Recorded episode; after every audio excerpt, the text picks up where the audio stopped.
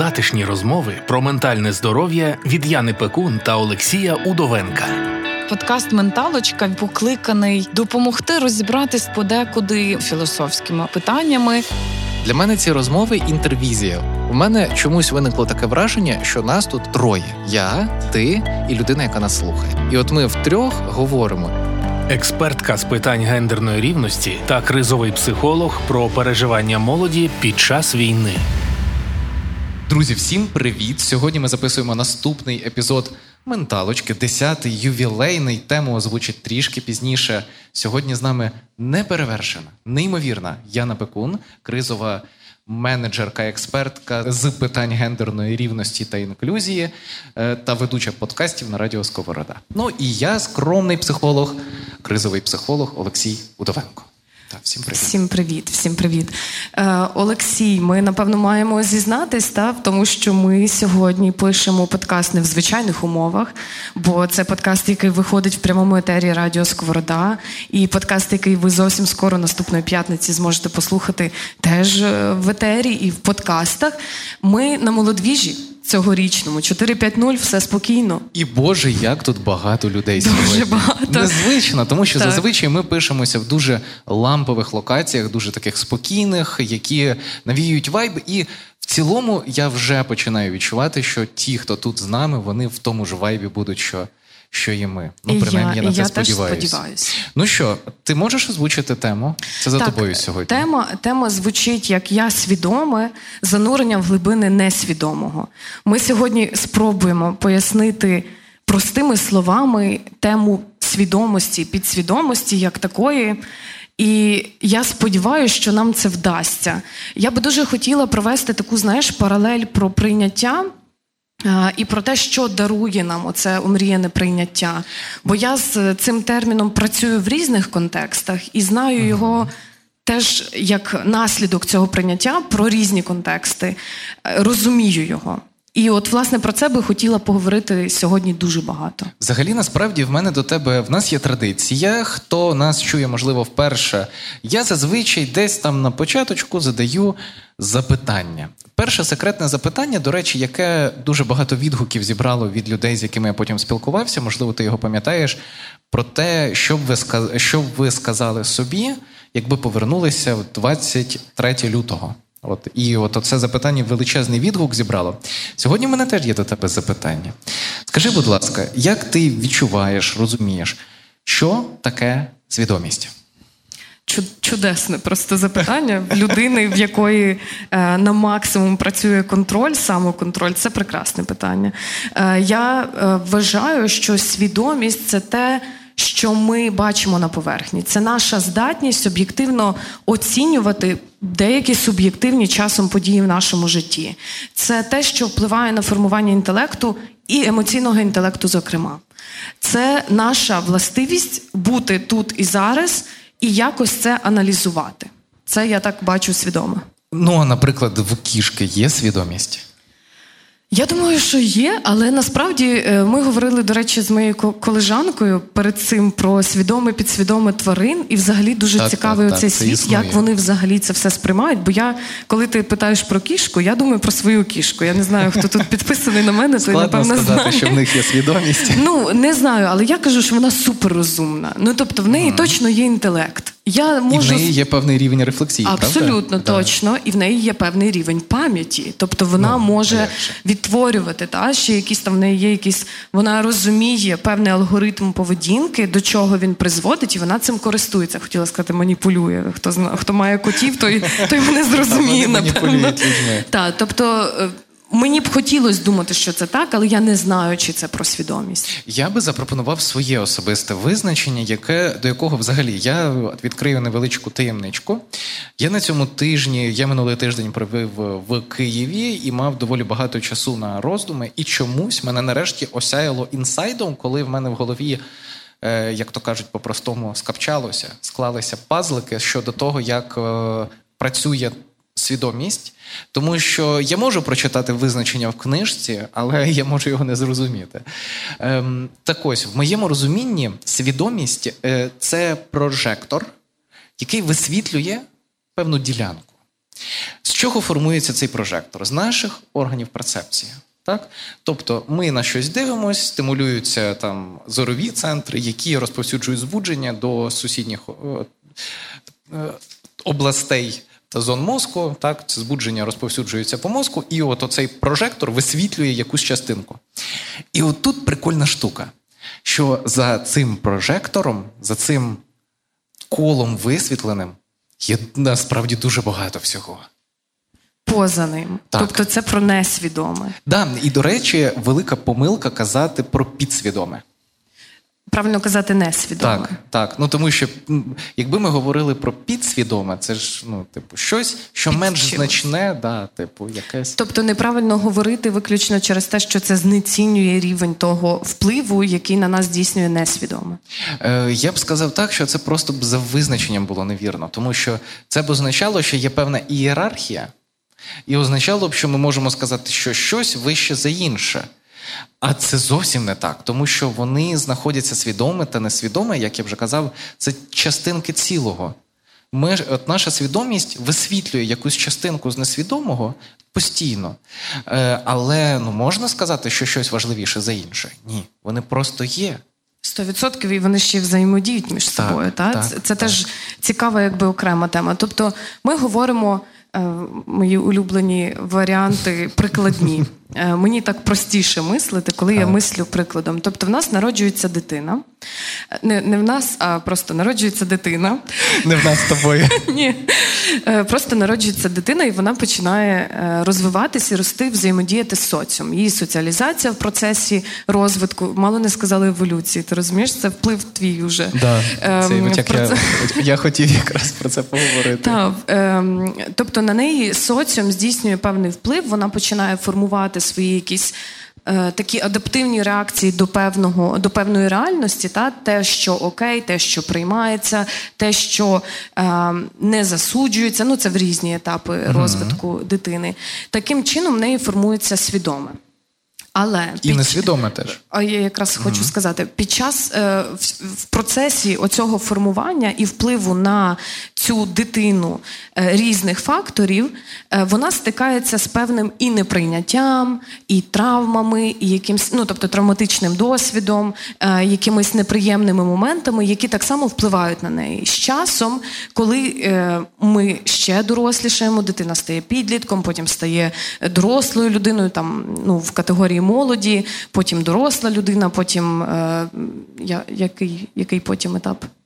Який середнього віку. Та? Людина середнього віку, потім людина зрілість. літнього віку і так далі. зрілість кажуть. Так, зрілість, окей. І в процесі її е, пам'ять е, для того, аби вберегти оцю людину від якихось травматичних подій і досвідів, починає витісняти певні події, ну, ну типу спогади, які для неї були не окей. Вони були В травматичними. тому числі. Так, Наприклад, так, та так. це я так дуже поверхнево, але для того, аби зрозуміти, де опиняється оце несвідоме. І туди вони відносяться, та ці спогади травматичні, які, наприклад, не є опрацьованими. Це про кожного і кожну з нас.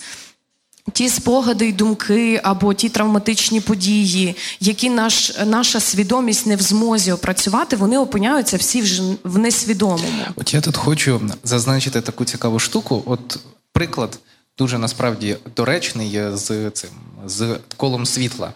От ем, вся пам'ять теорії може бути усвідомлена. Так? Тобто в якийсь момент ми можемо там, от ми подивились на вовка і підтягнулися зони, пов'язані з там сприйняттям цього об'єкта на такому на базовому рівні. Ми сприйняли там колір, е, більш складно сприйняли емоційно. Так, в нас певна емоційна реакція у вигляді там, я не знаю, страху, наприклад, з'явилась. Ми це все сприйняли і почали підтягуватися е, області пам'яті, які з цим пов'язані. Так ось, деякі області пам'яті наше, наш мозок ретельно охороняє від згадування так, захисними механізмами. І от, власне, в цей момент е, починаються проблеми. Тому числі, так тому що цей досвід ми і називаємо власне травматичним. Той досвід, до якого не хочеться повертатись, той досвід, який розриває картину світу, і він е, в тому числі він лежить в нашому несвідомому, хоча не тільки він. Якраз про це я й говорила. Так, Дивись, так, як ти гарно підсумував. Тобто, моя теорія вірна. Ну, це так працює. Ну, це теорія взагалі Фройда. Ну, великий Фройд. Він він, Ну, і не він, тільки він його, не зазвичай тільки завжди його. правий. Але, але окей. Ну тобто, чи правильно я розумію, от власне те, як формується наше несвідоме? Що саме Взагалі- є в нашому несвідомому? Це категорія, яку ми придумали для того, щоб описати все, що лежить поза плямою світла, яка висвітлює в моменті в ту секунду, в яку ми сприймаємо. От все, що крім цієї прямо секунди, от подумайте про те, що ваше існування, друзі, це от єдина. Не, нероздільний от оцей квант часу, в якому ми існуємо.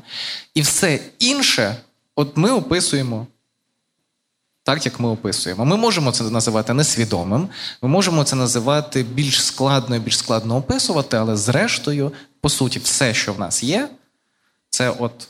От, от, Це от, той момент, який є зараз. Так, так, єдине. Це ну, Ви уявляєте просто маємо. це просто осмислити дуже насправді заземляюча така думка, яка е, дозволяє нам жити більш усвідомлене життя. От, Бо власне. власне тема, чому вона про занурення в глибини несвідомого, та насправді це ж все про свідомість, бо е, ми часто дуже відлітаємо в якісь спогади про минуле, особливо якщо це травматичні якісь події, які нас зачіпають емоційно, або можемо мріяти про майбутнє, але насправді, от ти правильно сказав, єдине, що у нас є, це те, що у нас є зараз, просто в цю мить. Тобі подобається ця думка? От які емоції вона викликає? Мені дуже ця думка, бо я людина, яка пра- практикує mindfulness вже буквально, напевно, п'ятий рік. І це те, що дозволило мені покращити якість життя просто не знаю на відсотків 60 з того, як я жила раніше. Ну, це процес. Зрозуміло, що перший рік, коли я почала практикувати mindfulness, це усвідомлене таке проживання е, емоцій. Тобто кожна дія, е, я намагаю мозок спеціально фіксувати на тому, що я роблю зараз. Та я там, коли я гуляю, я намагаюсь дуже уважно спостерігати. Це звичайна така практика. Я не знаю, підніміть руки, хто практикує ще такі штуки. Класно, ну вона допомагає справді. Так? Коли ти їси, ти намагаєшся зрозуміти, а який же насправді смак цієї їжі. Бо часто ми робимо все просто автоматично дуже швидко, бо таке життя. Та? Бо життя насправді це. Купа викликів, купа е, подій, багато маркетингу, який нас спонукає робити якісь дії абсолютно несвідомо. Та? В тому числі. І, і тому, власне, для мене це дуже і дуже така фундаментальна історія. Я свідома, це моя велика ціль. Я дуже хочу проживати всі свої події саме з такої позиції. Я боюсь, що по-іншому, Е, взагалі, якщо ми впадаємо в ті крайнощі, які часто ми називаємо, наприклад, е, коли ми впадаємо в крайність проживати безкінечно події минулого, чи в крайність безкінечно переживати події майбутнього, от сьогодні нас дуже багато людей слухає, хто до цього не чув цю думку, хоча я її часто озвучую. Людина, яка живе вчора і яка живе завтра, вона не живе. Та, що живе вчора, вона впадає, як казала пані Фаріон, в глибини песимізму. Е, ну, а людина, яка думає про майбутнє, вона впадає в глибини тривожності. І, е, і те, і те переживання є цілком природнім. Ну, звісно, звісно, є природнім, але чи є доречним? В цьому є величезне запитання.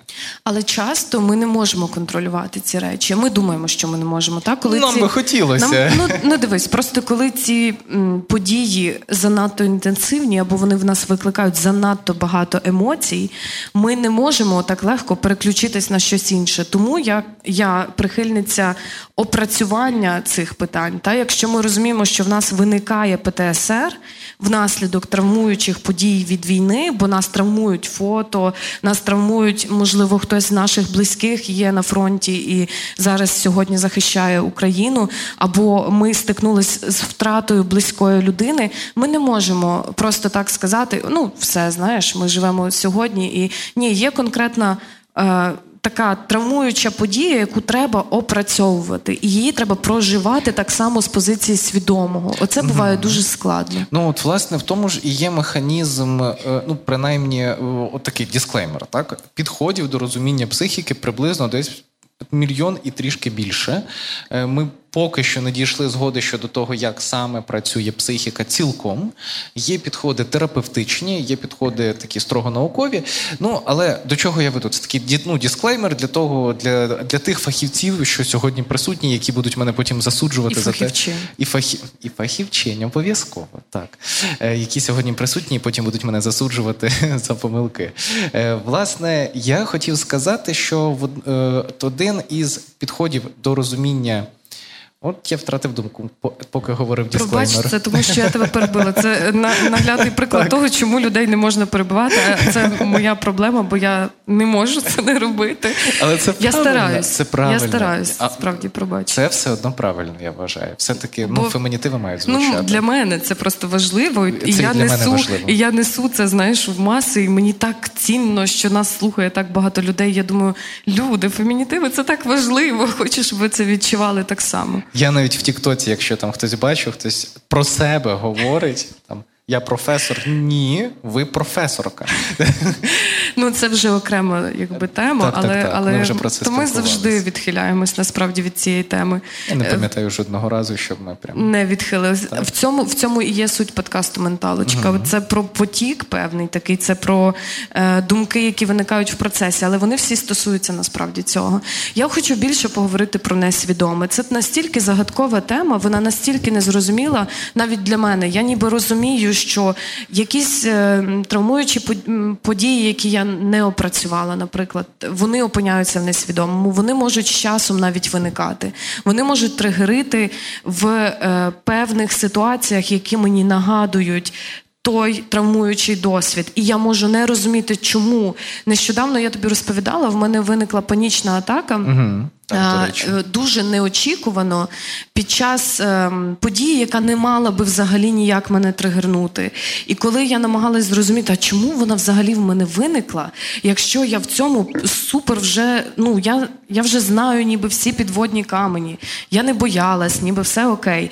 Але е, буквально за декілька днів, коли я поставила, задала собі оце питання, моє несвідоме винирнуло, знаєш, в свідоме конкретною подією. Ну, От, власне, так, воно тригернуло. І, ну, то, і, і от я хочу хо, тригернуло, і я хочу тебе запитати. Бо я часом, це таке дивне трохи буде звучати, ставлю запитання своєї своїй підсвідомості ну цьому несвідомому. Я прошу відповідь, і вона за, за якийсь час мені просто спогадом в свідомість випливає. Це таке дивне, бо звучить ніби якесь магічне мислення. А насправді це ж робота просто з підсвідомістю. Ну, якщо е, з несвідомим. Е, ну, ще е, ще виділяють інколи психодинамічному підході передсвідоме, preconscious. Я не впевнений, що це саме перекладається як передсвідоме, ну щось по типу того.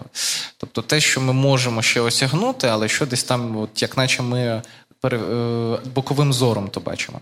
От, власне, це не лежало в це, це не лежало.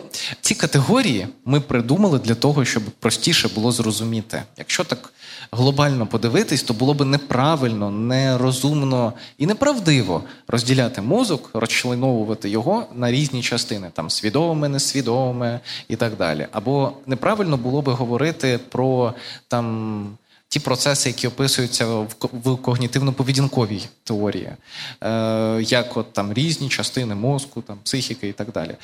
По суті, мозок це цільна штука, в якій відбувається дуже дуже багато різних процесів. Ці процеси ми намагаємося осягнути. Але ми маємо розуміти, що це без, е, що це певна динаміка взаємодії, збудження та гальмування е, наших нейронів. І десь в тому процесі висвітлилась така діляночка, яка підтягнула ділянки пам'яті, які е, викликали відповідне відчуття, наприклад, якщо це про панічний напад, то там відчуття небезпеки. От мозок чомусь вирішив, там зірки зійшлися, чи може внаслідок якогось викривлення, от просто помилка, баг. От виник баг в мозку, і от він такий: ні, треба боятись. Ну, хоча не треба боятись. Тож, фактично, спілкуючись зі своїм несвідомим, ти відтворюєш метод вільних асоціацій Фройда. Ну, це класика. З цього починалась психотерапія, по суті. Ну, класно. Да. Ну, це так і працює, це так і працює. Просто. Хотіла це почути. Е, Чи ми можемо говорити про соціальну естафету як теж про такий принцип, який так відтворюється? Чи це зовсім інакший е, Ти маєш, підхід? ну, Я, я про ну знову ж таки питання насильства та відтворення поведінки насильницької в дуже великій кількості відсотків. Просто немає якихось точних досліджень і не можу апелювати якимись цифрами, але можу апелювати власним досвідом і тими кейсами, з якими я працювала. Дуже часто. Насильницька поведінка передається нам від е, досвіду, отриманого від поведінки батьків, тобто того, як спілкуються наші батьки. Ну, це факт. Так, але в процесі буває таке, що е, людина виростає, вона отримує повний full того ем, різних, наприклад. Моментів того, як вона може поводитись, вона розуміє, що норма є отакою, не насильницьке спілкування це оце, не токсичне це оце, а токсичне це оце. Але в процесі, коли в неї відбувається оцей тригерний такий момент, сварка, конфлікт, який призводить там до е, потреби захисту себе, наприклад, там та відстоювання власних меж, вона обирає. В такому, знаєш, ем, ну, в конфлікті часто Ну, ми не- найбільш відоме та зрозуміле для неї. Абсолютно, але часто вона це робить якраз підсвідомо, та? Ну, типу, як не, не повністю осмислюючи свої дії. а потім так. така: ой, це ж було не зовсім так, як би я мала на автоматі. зробити. І, і це тоді про що? Це про те, що ми часом користуємось оце якраз власне з несвідомого. Ми беремо ці, е, Е, якщо так ці манери, ці такі поведі... ту Ми поведінкову беремо таку пам'яті. історію. З пам'яті. А де пам'ять Ну, знаходиться? от я, пам'ять це є те, що, ну, от що зараз отут з вами спілкується. Тобто людина з того і складається. Це свідоме чи це Не можна розділяти.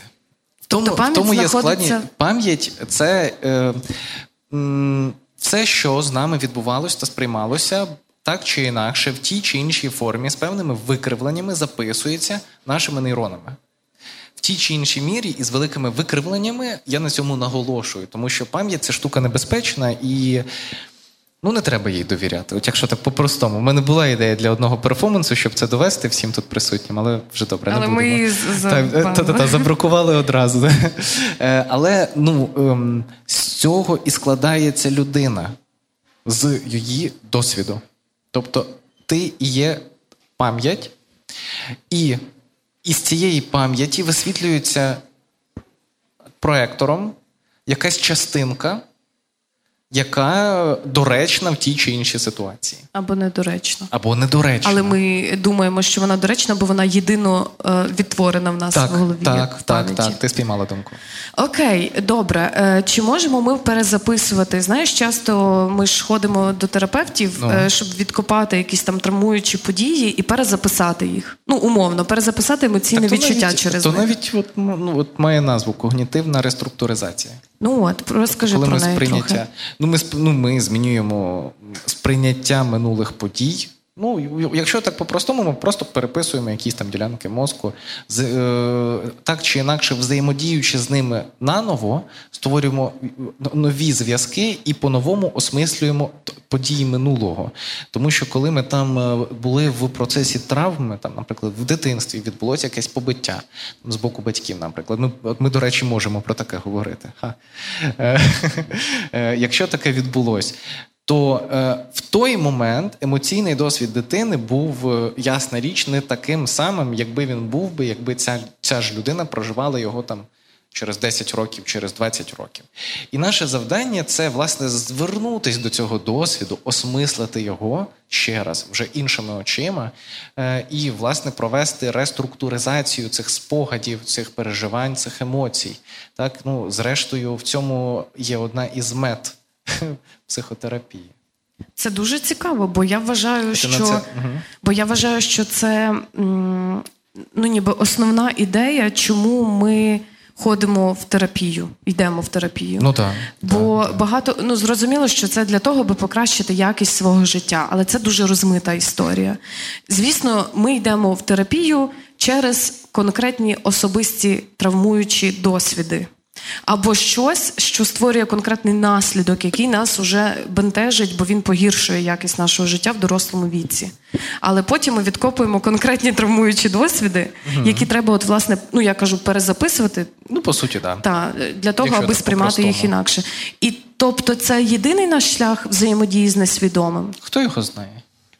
А що ще відомо вам, як е, Ну, мені дуже обмежено відомо, Вам які так сказали, були... ніби Та, та, та. Ні, Вам, шановний а- Вам, вам, психологам там, чи психотерапевтам. Е, нам відомо дуже мало насправді. Е, є те, що зараз прийнято називати модальностями, е, так званими школами психотерапії. Це підхід до психотерапії, до розуміння того, як все влаштовано. Але виходячи з того факту, що їх багато і вони є конкуруючими, ми не маємо загальної моделі розуміння. Тобто ми не знаємо. Така проста відповідь. мене не влаштовує. Я така, знаєш, я хочу мати відповіді, хочу мати відповіді. Це відповідь Як це дискомфортна. працює В цьому, все? в цьому весь шарм. Ем, Ну, загадковість така. Е, Загадковість. е, І взагалі, я завжди на наших подкастах цитую Канта. Завжди. Я обожнюю цю цитату, будь ласка, слухайтесь в неї. Дві речі мене дивують тим більше, чим довше я на них дивлюсь: це зоряне небо над головою та моральний закон в мені. Ці слова змушують нас задумати, що є дві нескінченності, які, вивчаючи які, завжди можна знаходити щось нове. І одна із них це ми самі. Чим глибше ми занурюємося до несвідомого, тим більше ми в собі відкриваємо, тим більше ми розуміємо, і, зрештою, тим більше ми приймаємо себе. Добре, мені дуже подобається. Ну, я, Мене занесло, я, завжди, я завжди плюсую канту. Кажу, що він Я супер, завжди супер я цю цитату дуже люблю. Е, слухай, е, окей, якщо ми розібрали плюс-мінус поняття свідомого і несвідомого, чи можемо ми поговорити про колективний досвід оцього несвідомого? Мені здається, що це вже до тебе більше. От я тобі маю. Ну, ти Чого це працюєш, до мене? ти працюєш е, з великими об'ємами. Ну, е, поле моєї діяльності це психіка однієї людини, по суті, в моменті. Да? Ну, хоча таких людей багато. А ти ж працюєш е, з масами. Окей. Так. Але я, я знаєш, хочу більше поговорити про м, такий історичний, напевно, контекст. Мене завжди це цікавило, і я намагалась знайти відповіді на це питання, але я не можу сказати, що я задоволена тим, що я отримала. Тому, можливо, тобі вдасться сьогодні дати мені таку відповідь, яка мене задовільнить. Тому що е, я точно переконана, що в нас в світі, в нації, в народів працює колективне несвідоме.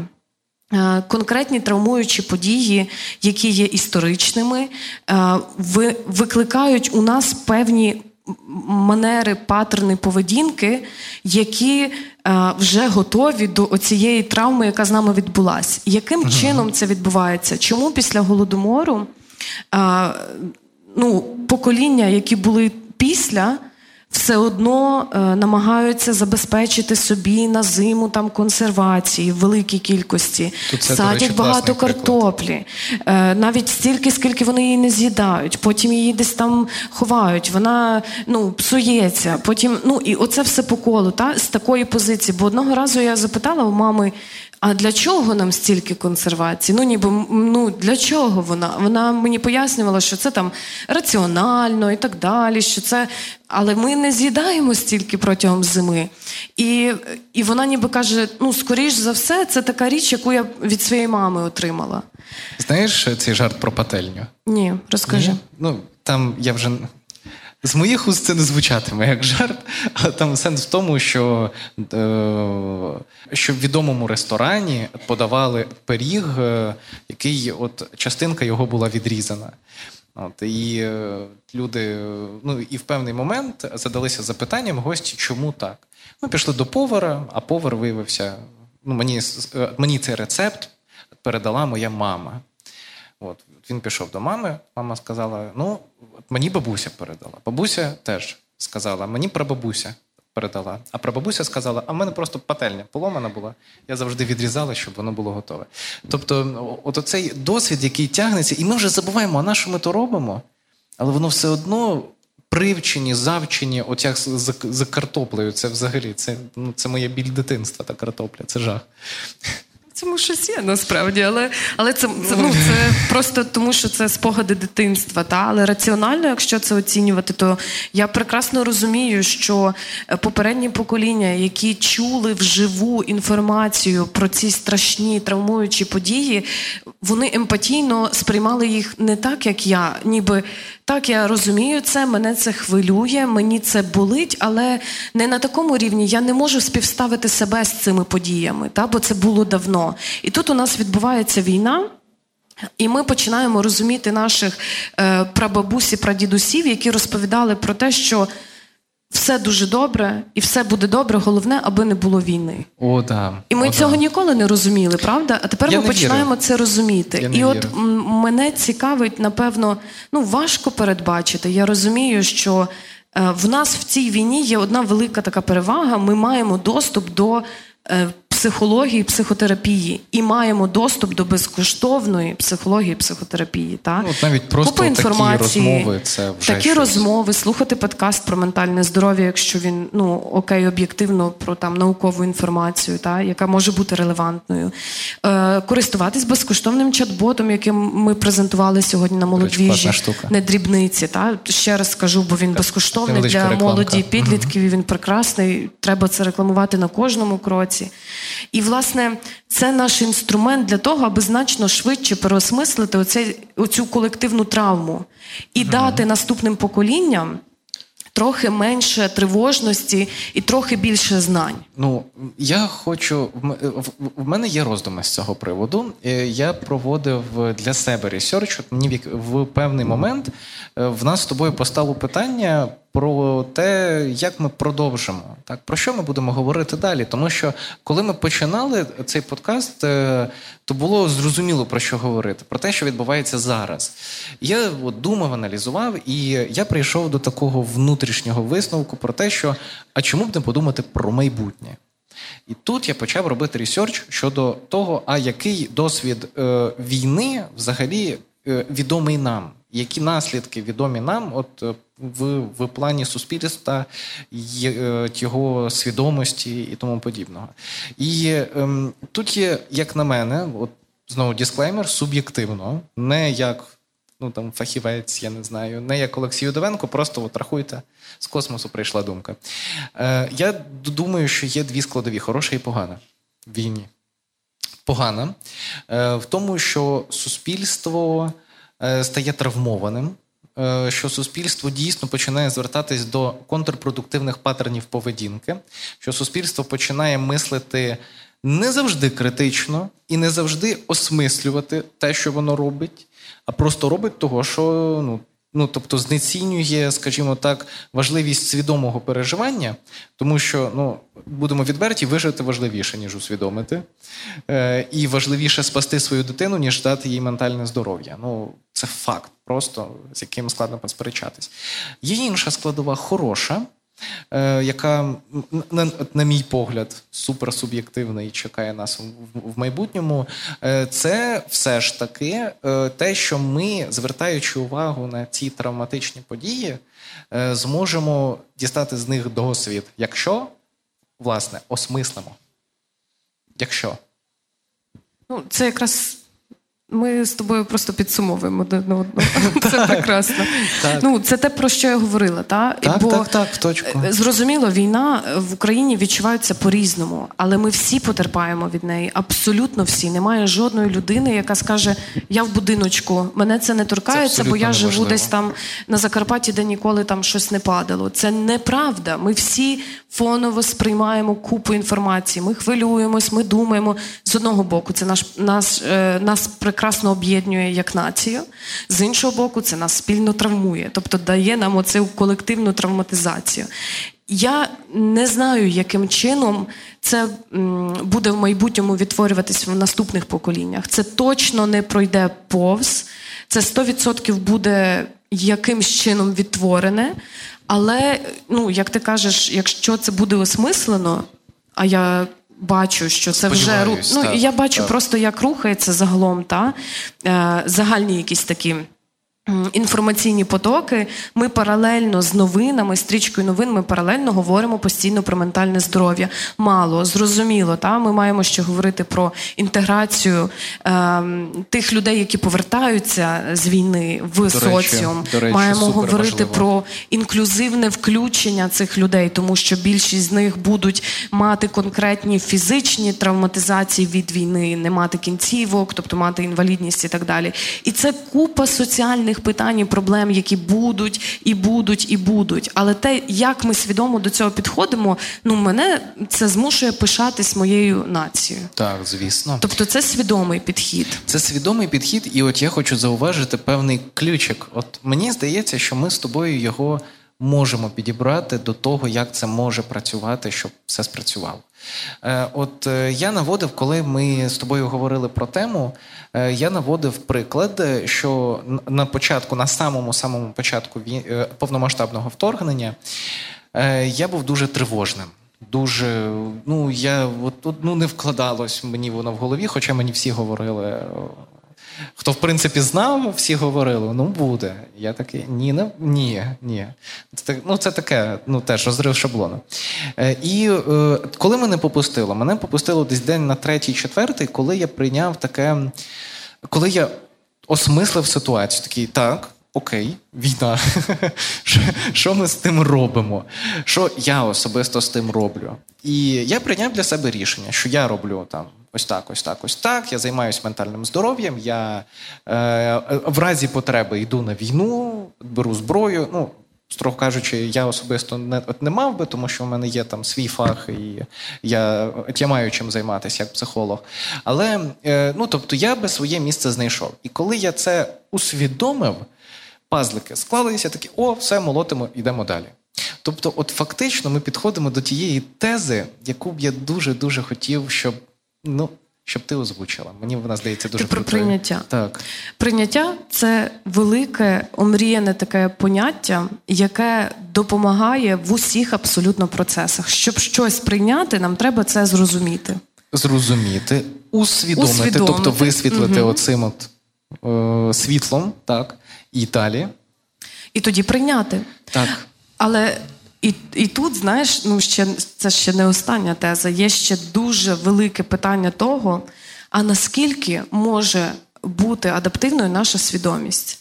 Ми починали, ну, був, було 24 лютого, ми такі, так, окей, страшно, О, Боже. значить, оце, ну, оце таке все страшне, буде отак, отак і отак. Але ймовірно, це триватиме недовго. Ну, принаймні, дуже хотілося вірити в це, та, в якісь там прогнози. Ну, я не про 2-3 тижні, я про такі наші внутрішні, ну, місяць, два, ну три. І, і слухати. І це ж потрапляється десь, хтось же ж мусив це сказати з інфопростору, якісь оптимістичні прогнози. І ми це слухали, і такі, та ну ще трошечки, ще трошечки. Потім проходить три місяці. Ти такий розумієш, що так, нічого не закінчується. Ні, ясно, окей. через три місяці. Потім проходить ще три місяці. Ти такий добре. Півроку триває війна. Ну я якби вже травмувалась об п'ять подій. Мені страшно, бо в мене там половина знайомих воює просто. Вже енна кількість загинуло людей. А я все це витримала, виявляється. Так? І це ще, ну ніби ти ще порівнюєш себе з іншим, а комусь ще гірше, бо в когось там це рідна людина і так далі, а хтось там же, а ну і так далі. І ти адаптуєшся в процесі до всього. Скільки може це тривати, доки взагалі наша психіка може адаптуватись до цих травмуючих подій? В цьому є велика чарівність нашої психіки. Ну, я захоплююся. От ніколи не говоріть з фанатом про предмет його фанатизму. Е, одна із ключових речей, які я особисто вважаю, зробила людину людиною. Це не її інтелект, хоча інтелект теж, е, але це радше наслідок нашої суперадаптивності до будь-чого. Ми адаптуємось до будь-яких умов. Ми можемо звернутися до досвіду людей, які пройшли, е, пройшли концтабори Другої світової. Ми маємо ці записки, ці свідчення. І незважаючи на жах того досвіду, який пройшли ці люди, ці люди потім виходили, жили життя, е, справлялися з із самою ситуацією. Потім писали книги, і дуже багато хто знаходив е, в тому, в тих записках терапевтичну складову, тобто переосмислювали так, от якраз реструктуризація, бла бла бла. Тобто, е, це теж може бути терапевтичним моментом. Е, І от поки мозок живий. Поки він буде намагатись адаптуватись всіми силами. І ті захисні механізми, які часто нам заважають інколи здається, що заважають там страхи, страх там публічно перед кимось виступити. Це ж мозок, ну мозок нам не ворог, він нас захищає. Просто ну, він не знає, як нас до кінця захистити в тій чи іншій ситуації. Він бере інформацію з досвіду. От, І інколи цей досвід е, нерелевантний, тому що що, що відбувається.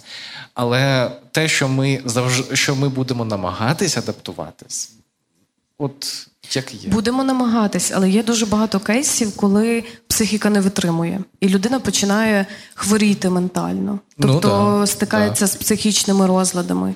Е, Ну, це спосіб, це все ще мозок намагається захиститись. Тобто, наприклад, та ж депр... е, посттравматичний стресовий розлад. Е, Ми це так називаємо, класифікуємо, але в чому ж там сутність? Що мозок такий, ага, тобто я постійно в небезпеці, добре, я тоді буду постійно на все реагувати, як наче я в небезпеці. І потім, коли людина виходить з травматичних подій, наприклад, там припиняються, вона вже там виїжджає за межі бойових дій, е, психіка все ще реагує так, наче ці бойові дії продовжуються. Але це все ще про адаптацію. Тобто людина адаптувалась. Ну, в даній конкретній ну, ситуації не до кінця правильно. Пройде час, вона адаптується до нових умов. Або не адаптується. Інколи це може бути складно. Е, Який момент е, можна це випередити? Ну тому що чому я так е, акцентую на цьому? Та тому що багато людей повертаються з е, таких активних бойових дій в ну. м, Тилові області, нехай так, та, де, де не, не падають бомби, і е, війна триває фоново, але вони ментально продовжують бути там. І оцей процес інтеграції, він насправді. Я його ну дуже погано твоя оцінюю. історія це моя історія. ну це, це не прямо ну якби моє професійний такий та виток, але це те, що я намагаюся вивчити в своїй професійній діяльності. І я оцінюю зараз це не на найвищому рівні, те, що в нас відбувається, тому що. е, Складно інтегрувати людину в середовище, в якому далі йде війна.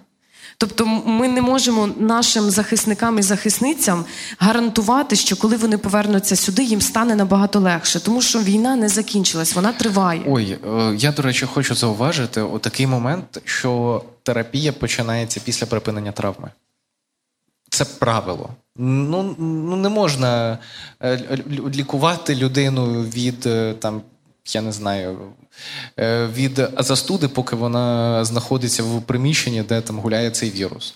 Але з нею можна працювати, коли в неї є активна травма. Е, Просто іншими методиками. Іншими методами, менш ефективно, і зрештою все одно доведеться опрацьовувати це потім. Бо спочатку ми маємо гарантувати людині фізичну безпеку. Це першочергово. Це Потім ми вже починаємо про це говорити. Ми маємо на щось спиратись. Просто якщо ми говоримо про переосмислення речей і звернення до досвіду, як до досвіду, тобто до ділянок пам'яті, то не можна, ну не може бути так, що ми звернулись до ділянок пам'яті, а вони все ще активізуються постійно там тривогами чи сповіщеннями ДСНС. Всі згадали. Да, це, це, Е, це Власне, жах. про прийняття. Та? Чому, чому я м, так люблю багато говорити про прийняття?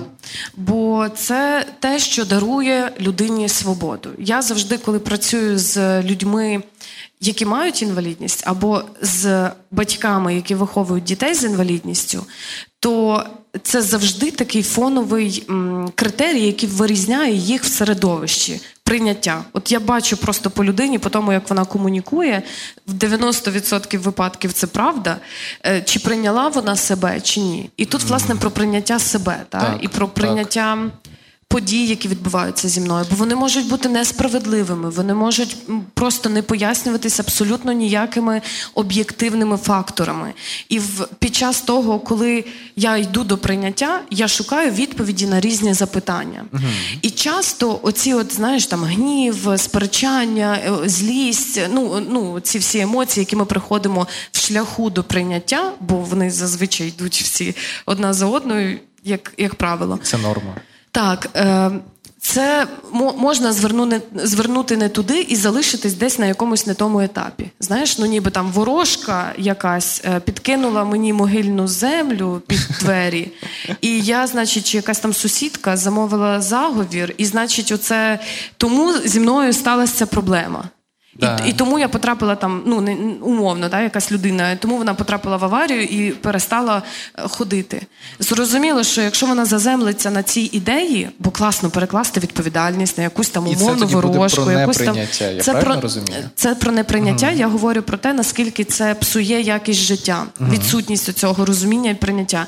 І що робить ця людина? Вона починає думати з позиції винен хтось, значить, я такий бідний, нещасний чи нещасна, в мене все не окей, але винен конкретний хтось. Угу. Можна прожити так все життя. Та і це ж тоді думка про те, що я якийсь неправильний. Типу як? Да? Ні, Може, я правильний, але світ такий несправедливий да, до мене. Світ несправедливий до мене, тобто це така жертовна поведінка. Позиція жертви, так, абсолютно так, точно. І, власне, з цієї позиції дуже зручно часом жити. Так, зручно. І часто ми вибираємо замі... ну, на шляху до прийняття, ми зупиняємось на якомусь етапі, який нам може бути зручний. Але він дуже обмежує нас насправді. І от, власне, люди, в яких розвинено оце свідоме. Дуже таке, вони знаєш, намагаються осмислити, знайти відповіді на запитання, критичне мислення. Це ж теж про Та, до речі, свідоме. критичне осмислення. Це прям так, звірити, звірити факти, подумати про інформацію. і Таки так, окей, значить, ну доля випадку, теорія ймовірності. Я потрапив в аварію. Окей, там я травмувався. Значить, ну та в мене травма, я не можу тепер ходити. Значить, мені доведеться е, якось зрозуміти, як я можу адаптуватись до цього життя, як я можу жити, пересуваючись кріслом колісним. Це не так легко, як я все говорю. Ну, зрозуміло, що це купа е, викликів, це депресивні історії, це, це складно, це важко. Але уявіть собі, людина, яка доходить до прийняття. Вона виходить в середовище, ви завжди її помітите. Вона, вона нарешті приймає. Вона вільна. Так, вона, вона вільна від оцього нав'язаного стереотипу про те, якою вона має бути. Так, тобто я е, от я хочу так от трішки, наче підсумувати цей шлях, от, от який ми сьогодні пройшли. Я усвідомлюю, тобто я осмислюю, я вивчаю, отже, я розумію. Якщо я розумію, то я приймаю приймаю рішення, зокрема, і я звільняюсь. Такий епіграф, знаєш, гарно. Ну, бо це правда. Я думаю, що це саме про це. І, власне, е, єдине, що я раджу робити, це прислухатись до того. А як вам загалом зараз з цим? Ну ніби як ви почуваєтесь в цьому? Що я відчуваю? А можливо, вам відчуваю? просто треба залишитись вдома і просто полежати, поплакати з цим. Та? Якщо і ви... таке потрібно. І це окей. Просто це, це питання окей. і питання полягає в тому, чи людина може собі дозволити сказати по-чесному, от просто uh-huh. чесно сказати, що з нею, як uh-huh. вона почувається. А можливо, вас накривають негативні емоції, бо вам просто важко від того, скільки довкола болю.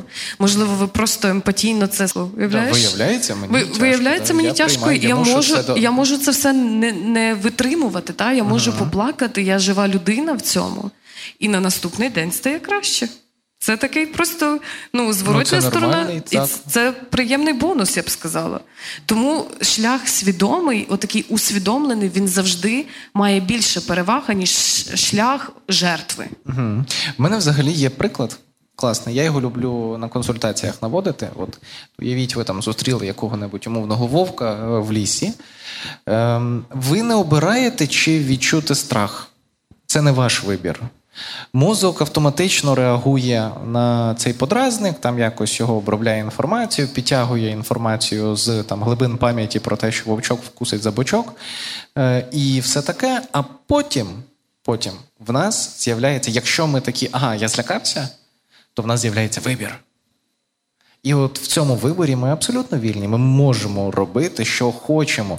Ми керуємо емоціями. Емоції та почуття це те, що, ем, це спосіб сприймати світ, це хороший помічник в усвідомленні того, що відбувається зі мною.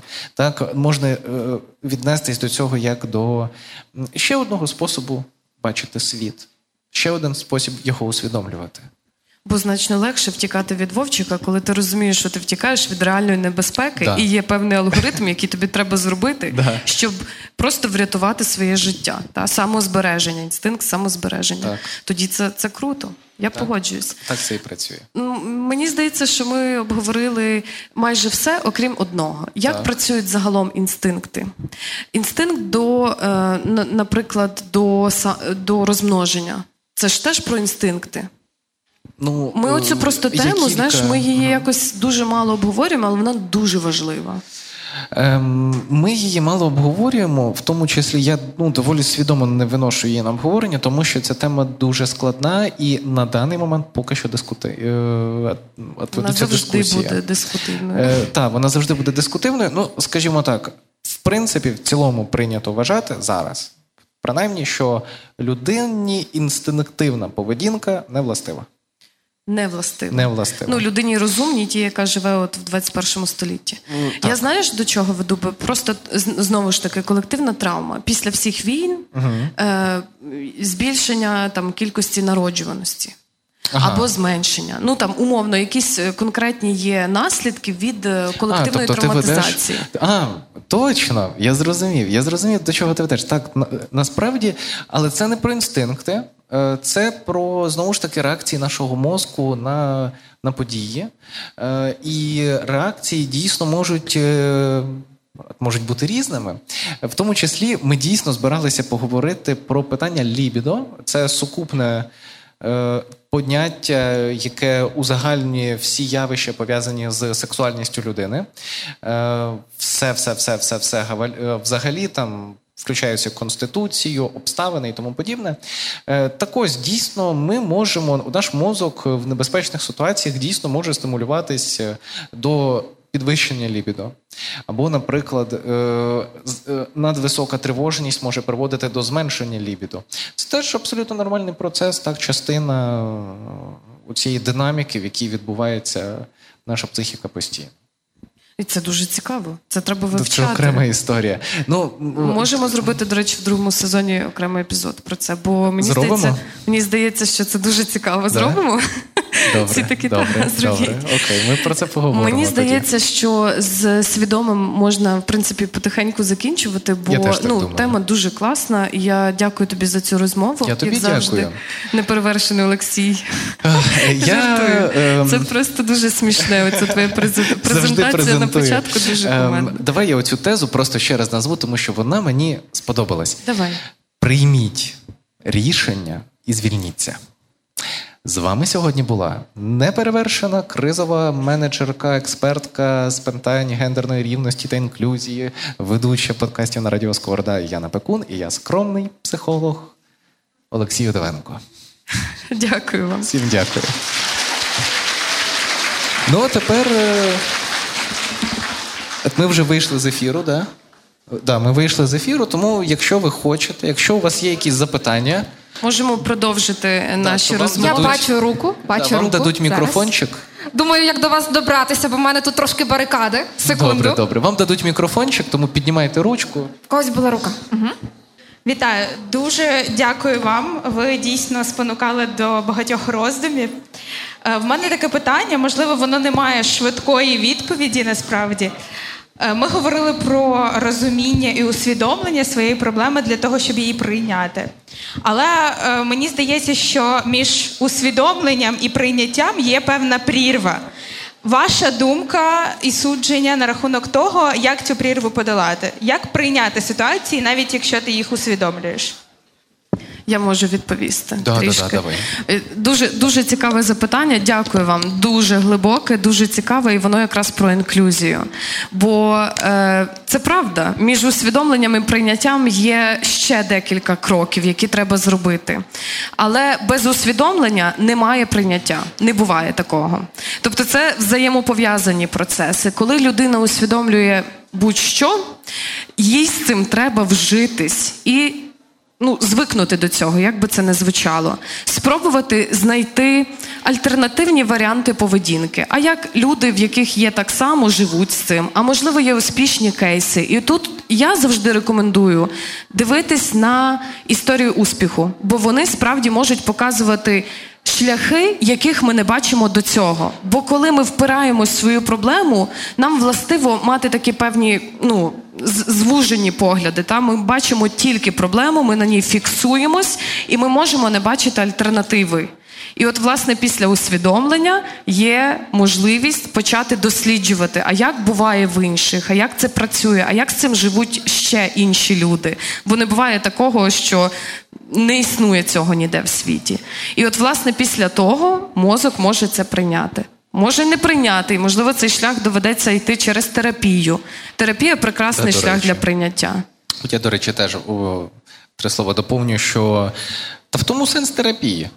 Взагалі, ну по суті, да? пройти цей шлях просто легше разом. е, е, Не завжди- завжди швидко. Та, так, не завжди швидко, але легше, тому що все ж таки альтернативна думка та там походити довкола та поділитися чимось це теж доволі важливо, вельми важливо. Але дякую вам за запитання. Супер, я ж втішена. Ще питання. Дякуємо за Бачу запитання. руку, біжу до вас. Доброго дня. У мене є питання. Е, можна я сяду? Дякую. Е, ви говорили про колективний досвід несвідомо і про те, що суспільство стає травмованим після там умовно війни або голодомору, або ну таких потрясінь великих. Е, на вашу думку, е, які тенденції будуть спостерігатись, як мозок буде реагувати після е, війни в Україні? Ну, в мене є з цього приводу припущення. Взагалі, травма в сутності своїй це є розрив між. Ну, коли формується травма, коли я думаю, що світ в світі живуть рожеві поні, а потім туди прилітає ракета. І я такий, о Боже, виявляється, світ не такий, який я вважав. Е, Це є, от, власне, таким чином формується травматичний досвід. Тому він травматичний, що він є таким, він розділяє на до та після. Е, І е, я веду до того, що е, кожна інша подія змінювала. Якщо ми говоримо про голодомор, люди що почали? Почали там ну, запасати їжу, фактично. Там Друга світова, щось своє було. Свої моменти, які теж, до речі, доволі досліджені. Як воно буде у нас, це велике запитання, але я допускаю, що можливо ми. Трішечки відкотимося в, в питаннях усвідомлення цінності ментального здоров'я, оскільки на перший план вийшло фізичне здоров'я. Е, І над цим дуже багато. От ми тут працюємо над тим, щоб так не сталося. Але я підозрюю, що таке може бути. То це одне із таких ключових і дуже масштабних. Я впевнена, що це вплине на відчуття довіри загальної і Мгм. трохи закриє думка. нас як націю. Бо е, це таке, зараз я собі скажу, це моя така фантазія. Е, Це відчувається на в несвідомості, як зрада певна для більшості людей. Бо багато людей все ж таки країну-агресора Росію сприймали якось взагалі не так, як, е, ну, як люди, які свідомо розуміли, що це агресор, який рано чи пізно нападе. Треба визнати це. Та? Більшість людей в Україні не очікували війни. Ті, хто очікував, той трохи інакше буде приймати. Більшість скажуть, Боже, це зрада. І оце відчуття зради, воно вплине на несвідомому рівні на таку відсутність трохи довіри, трохи закритість. І ще одне, ми про це не поговорили. е, В нас не буде відчуття меншовартості, і це Да, до речі, плюс ми планували. від Е, це великий плюс від цієї війни, бо це те, що впливає теж на ментальному рівні. Ну і загалом відчуття безпеки. Я впевнена, що в нас е, теж на несвідомому рівні зміниться абсолютно відчуття дому, стін, прив'язаності до цього, будування свого нерухомого майна. Це не буде мати такого значення, тому що це може втратитись втра... е, в один день просто, бо туди прилетить ракета. Можна я процитую відьмака? Єніфер, е, це в серіалі було. Легко мені з гарячим повітрям е, в легенях говорити про смерть. Е, Але зрештою, це все, що в мене є. Тобто, так, на жаль, ем, ті втрати, які понесло суспільство і кожна сім'я, вони вплинуть на кожного з нас. Вплинуть дуже по-різному. Але на глобальному рівні ми в тому можемо навіть знайти якийсь, е, якийсь рух до майбутнього. Так, і ще важливо не забувати про те, що війна ще триває, і ми не знаємо, які будуть Ми ще не перемогли. наступні етапи. Та ми переможемо 100%, ми переконані в цьому, але ми не знаємо, як все буде розвиватись в геополітичному контексті. Там і, і це теж впливає. Та? Тому це невизначеність. Ми можливо, ми будемо більш адаптивними до е, невизначеності, до життя Да, до в умовах. Поняття немає, що буде завтра. Це, це теж дуже дуже Та тут можуть загартовує. бути крайнощі там е, з цими заготовками їжі. Ну добре, ми напевно надто довго. Ну, Так, ну так. Десь, десь так ми це собі відчуваємо, але я думаю, сюрпризів може бути. Дуже ще. багато. Питання бачу. Тут було перше. А, ви якраз сказали ж про, а, те, про травму нації і так далі. А, я, що кожен з нас може зробити, аби цю травму перетворити у позитивний досвід? Ну тобто, щоб не було, щоб ми да- надалі там е, картоплю запасалися на стільки, скільки не з'їмо консерви, а щоб е, що щось позитивне вилучати? Прийміть рішення і звільніться. Дуже класна цитата. Чудова цитата якраз е, про те, щоб працювати своїм ментальним здоров'ям. Це наш єдиний шлях навчитись розуміти, як впливає травмуючий досвід на нашу свідомість, яким чином це впливає на наших дітей, що потрібно робити, куди треба, до якого психолога вести дитину, щоб вона уникла ПТСР або А ну, взагалі, опрацювати да, от той його. факт, що звучить питання, а до якого психолога мені вести дитину, це вже от про. Ну так вирішувати воно насправді проблему. Да. відбувається. Я Да, хочу да, тобі да. сказати, що так воно і є. Зараз е, батьки шукають терапевтів і терапевток, які здатні опрацювати саме цей кейс. Вони ну я про це казала на початку. Це великий, так. великий плюс, те, що ми маємо доступ до інформації, до психології і до психотерапії як такої. Дякую. Дякуємо вам. Добрий день. Перше, дякую за ваш виступ, дуже круто. А друге, мене питання: чи можете ви порадити, як швидше адаптуватися до нової реальності? В загальному, там військова, не військовий зараз стан, все просто до будь-якої нової реальності, якщо складно психіці це сприймати. В нас про це є перший епізод. От перший цілий епізод. Ми говорили, епізод. ми присвятили його взагалі темі того, як е, адаптуватися, як прийняти оцей новий реальний стан, коли ми нічого не контролюємо. Там ну 50 хвилин. Він в принципі набрав у нас найбільшу кількість прослуховувань. І я розумію, чому. Тому запрошую вас теж його послухати. Десь А де можна послухати? Я вас вперше бачу, Е, чую. е, Усюди радіо Сковорода, е, SoundCloud, просто вбийте. Google подкаст, Apple подкаст на будь-яких Просто платформах, де можна слухати подкасти. Навіть на Spotify є. Та На всюди. Spotify вже є? Просто подкаст Менталочка. Просто вбийте будь-де менталочка, або там Яна Пекун, або Олексій Удовенко. Ви знайдете одразу ж. Ми в Гуглі зверху. Дякую. Та та, ну так. Ну знаєте, ну коли над тим працюєш довго, складно не, не згадати про це. Так, чи є ще запитаннячка, чи. Ага. Вітаю. Е, Коли говорили про вільну людину і усвідомлення, то ви сказали шлях Яна, сказала за шлях жертви. Е, Хто це, що це шлях жертви? Як зрозуміти, що в колі твоїх там знайомих друзів є шлях жертви, і чи можна якось ненасильницько допомогти зі своєї сторони?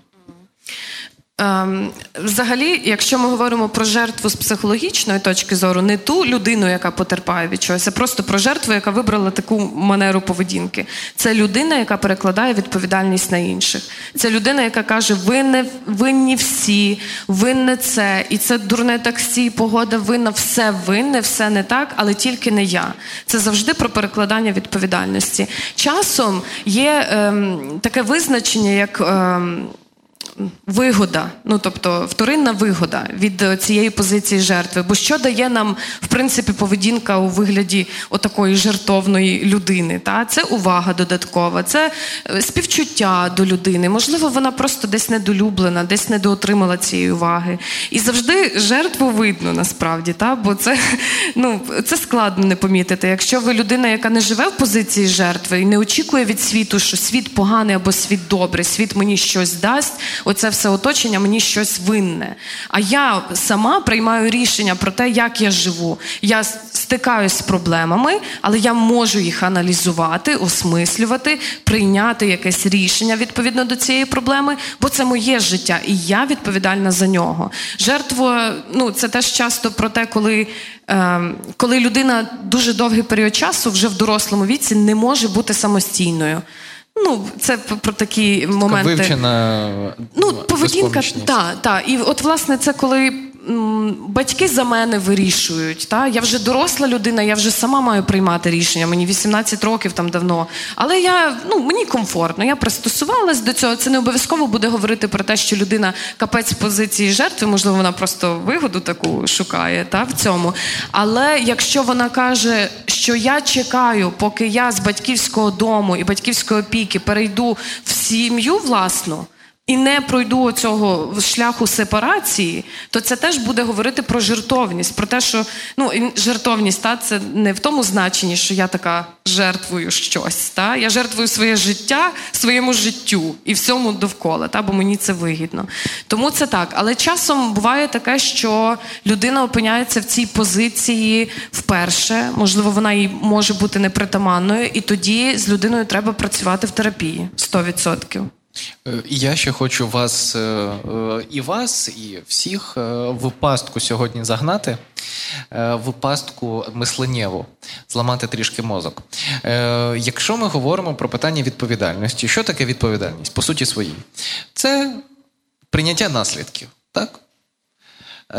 Ну, наприклад, якщо я там копну я не знаю, когось на вулиці, то я матиму наслідки. Так? Е, Я беру на себе повну відповідальність за те, щоб копати або не копати цю людину.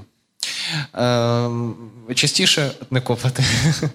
Але е, сенс в тому, що незалежно від того, ви приймаєте свідоме рішення, чи це рішення відбувається поза вашою увагою, тобто, незалежно від того, ви дієте чи не дієте все одно наступають наслідки. А отже, приймаєте ви відповідальність свідомо чи не приймаєте, ви все одно її несете. Отже, навіть позиція жертви це відповідальна позиція. Це база Конституції, знаєш. Да. Да, да, Незнання да. незнання закону не звільняє від да, е, його да. відповідальності. Так? Але буває таке, що людині супер класно в позиції цій. Ну, вон, ну вона кайфує в цьому. Тому Може, що, їй то треба. Та, І середовище говорить про те, що класно, та, всім зручно, там, е, не знаю, найближчим людям зручно, що людина там. Я часто кажу про те, що коли ми говоримо про соціальну роботу і допомогу, наприклад, людям у складних життєвих обставинах, найскладніше в цій роботі те, що тільки одиниці справді хочуть щось змінити. Більшість просто переходить постійно оцей от перекути поле складних життєвих обставин, наступні складні життєві обставини. Бо в них комфортно, це зона комфорту, там зручно, там не треба вирішувати купу питань. Там можна сказати, я бідний, нещасний, дай мені держава mm, якісь там речі. Та? Але держава думає про те, яким чином скласти структурний підхід, е, якийсь алгоритм роботи, щоб цю сім'ю вивести цих складних життєвих обставин, і ці діти отримали нормальне там майбутнє. Але сім'я може не хотіти цього увагу, і це теж окей. Ну, якраз... ніби з цим треба змиритись, бо ви да. не допоможете людині, яка не хоче змінитись. Не треба нас доганяти і заподіювати добро. От Добро, воно саме по собі нехай існує. По суті, е, знаєте такий жарт, що алкоголік е, насолоджується своїм алкоголізмом. Що що? Е, Алкозалежний. Ну, алкозалежний е, е, насолоджується своєю алкозалежністю. Е, але ну, ну, чому ж він це робить? Ну, тому що йому це подобається. Чи це здорово? Ні. Але є як є. Ну, так само і тут. Ну, от, на жаль, поки не буде свідомого Звучить рішення. дуже песимістично, насправді. То не так мало прозвучати, але це дуже, дуже про реальність насправді. Ну, на жаль, дійсність така, яка є. Ще питаннячка в когось є? Більше немає ні в кого, наче. Ну що ж, тоді, е, тоді я ще раз скажу, да? Досить. Ми вам просто дуже Добре. дякуємо. Всім Е, дякуємо. З вами були, був Олексій Удовенко. І неперевершена Яна Пекун. Дякую. Дякуємо всім. Всім па-па. Затишні розмови про ментальне здоров'я від Яни Пекун та Олексія Удовенка. Подкаст Менталочка покликаний допомогти розібратись подекуди філософськими питаннями. Для мене ці розмови інтервізія. У мене чомусь виникло таке враження, що нас тут троє: я, ти і людина, яка нас слухає. І от ми втрьох говоримо. Експертка з питань гендерної рівності та кризовий психолог про переживання молоді під час війни.